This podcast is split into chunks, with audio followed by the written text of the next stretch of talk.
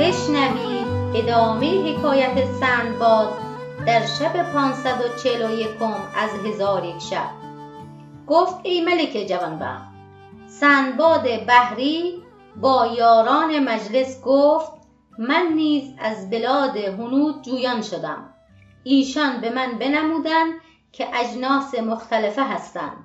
پاری از ایشان کریشنا و اشراف اجناس هستند که به کسی ستم روا ندارند و پاری برا همه می گفتند و ایشان طایفه بودند که هرگز شراب نمی نوشیدند ولی ایشان اصحاب عیش و نشاد و ارباب لهو و طرب بودند و مرا آگاه کردند که هنود هفتاد و دو فرقه هستند و در مملکت ملک مهرجان که جزیره کابلش می‌گفتند جزیره دیدم که در آن جزیره شب همه شب آواز دفها و تبلها شنیده می‌شد. ولی هیچ کس در آنجا دیده نشده بود.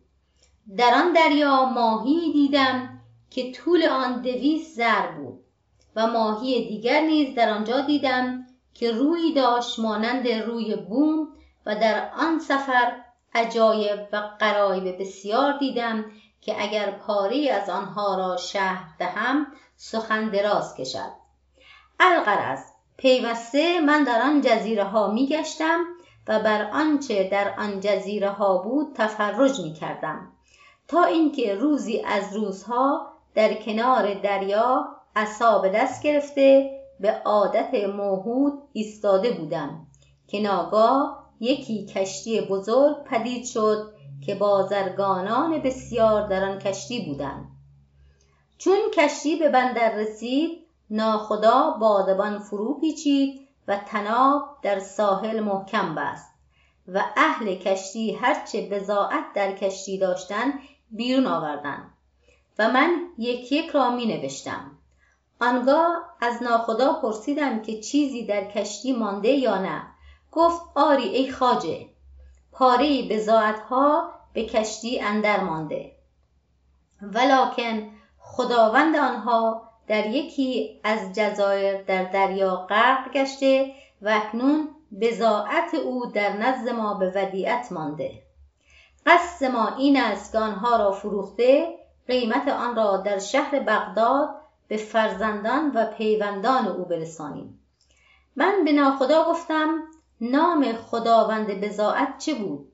گفتند سندباد بحری نام داشت که در دریا غرق شد. چون من سخن ناخدا بشنیدم به دقت نظر کردم.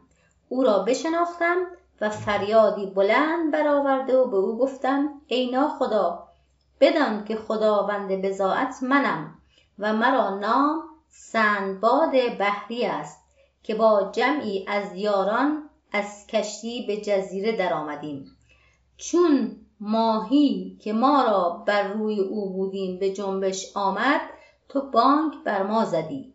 هر کس توانست که به کشتی بازگردد بازگشت. هر کس توانست که به کشتی بازگردد بازگشت. و هر کس که نتوانست غرق شد. و من نیز از غرق شدگان بودم.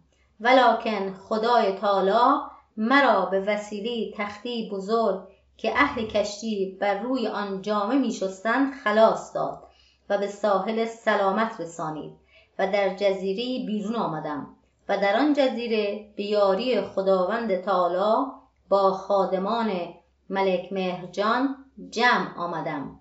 ایشان مرا بدین شهر آوردند و من در خدمت ملک بایستادم او مرا بزرگی بندر و نویسندگی آن بداد. اکنون مرا در نزد او سخنی است پذیرفته و این بزاعت که در کشتی است از من است. چون قصه به دینجا رسید بامداد شد و شهرزاد در از داستان